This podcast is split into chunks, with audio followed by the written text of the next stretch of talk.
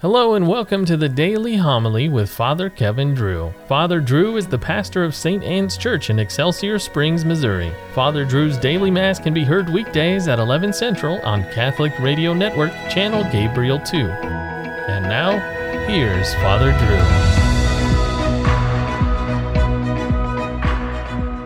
Drew. A reading from the first letter of St. Paul to the Thessalonians. Concerning times and seasons, brothers and sisters, you have no need for anything to be written to you, for you yourselves know very well that the day of the Lord will come like a thief at night. When people are saying peace and security, then sudden disaster comes upon them, like labor pains upon a pregnant woman, and they will not escape. But you, brothers and sisters, are not in darkness, for that day to overtake you like a thief. For all of you are children of the light and children of the day. We are not of the night or of darkness. Therefore, let us not sleep as the rest do, but let us stay alert and sober. For God did not destine us for wrath, but to gain salvation through our Lord Jesus Christ, who died for us, so that whether we are awake or asleep, we may live together with him. Therefore, encourage one another and build one another up, as indeed you do. The word of the Lord. I believe that I shall see the good things of the Lord in the land of the living. The Lord is my light and my salvation. Whom should I fear? The Lord is my life's refuge. Of whom should I be afraid? One thing I ask of the Lord, this I seek, to dwell in the house of the Lord all the days of my life, that I may gaze on the loveliness of the Lord and contemplate his temple. I believe that I shall see the bounty of the Lord in the land of the living. Wait for the Lord with courage. Be stout hearted and wait for the Lord. The Lord be with you. Reading from the Holy Gospel according to Luke. Jesus went down to Capernaum, a town of Galilee. He taught them on the Sabbath, and they were astonished at his teaching because he spoke with authority. In the synagogue there was a man with the spirit of an unclean demon, and he cried out in a loud voice, What have you to do with us, Jesus of Nazareth? Have you come to destroy us? I know who you are, the Holy One of God. Jesus rebuked him and said, Be quiet, come out of him. Then the demon threw the man down in front of them and came out of him without doing him any harm. They were all amazed and said to one another, What is there about his word? For with authority and power he commands the unclean spirits, and they come out. And news of him spread everywhere in the surrounding region. The Gospel of the Lord. For you yourselves know very well that the day of the Lord will come like a thief in the night. St. Paul's letter to the Thessalonians is the oldest New Testament document. Written in 5051 AD, it predates the four Gospels. Yet that thief in the night line is found in Matthew's Gospel.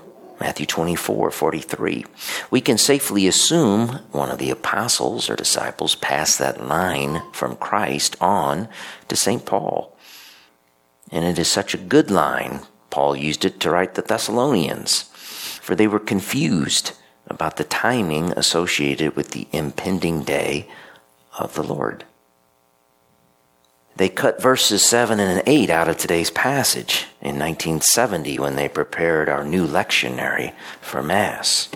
Verses 7 and 8 state Those who sleep go to sleep at night, and those who are drunk get drunk at night. But since we are of the day, let us be sober, putting on the breastplate of faith and love and the helmet that is hope for salvation.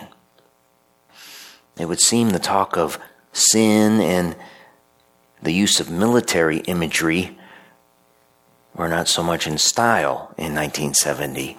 They cut those things out but left in the part that compares us to a woman having a baby. Commenting on the verses that were cut out, Church Father St. John Chrysostom, way back in the fourth century, wrote The drunkenness St. Paul spoke of here is not only that which comes from wine, it is mainly the kind that results from sin. Wealth, ambition, covetousness, and all the passions connected with them are the cause of spiritual drunkenness. However, why is sleep described as sin? Because the slave of sin feels enervated, unable to engage in works of virtue. enveloped as he is by illusions and the heady delights of evil doing, his actions are unreal. There's nothing solid in them. All he is doing is chasing things that do not exist. A commentator noted how St. Paul's use of breastplate and helmet referred to the military armor of his time. It depicts the struggle the Christian life entails. The Christian's weapons are the three theological virtues faith, hope, and love, which help him live a sober, upright life, a life with nothing to hide or to be ashamed of. No one, he writes, can live that sort of life without making an effort and being hard on himself, as our Lord taught. And so, brethren, you are not in darkness for that day to overtake you like a thief. For all of you are children of the light and children of the day. And so, as children of the day, we need to be ready with weapons to fight. So the thieves who wish to break into our souls will not overtake us. Properly armed, let's chase them off.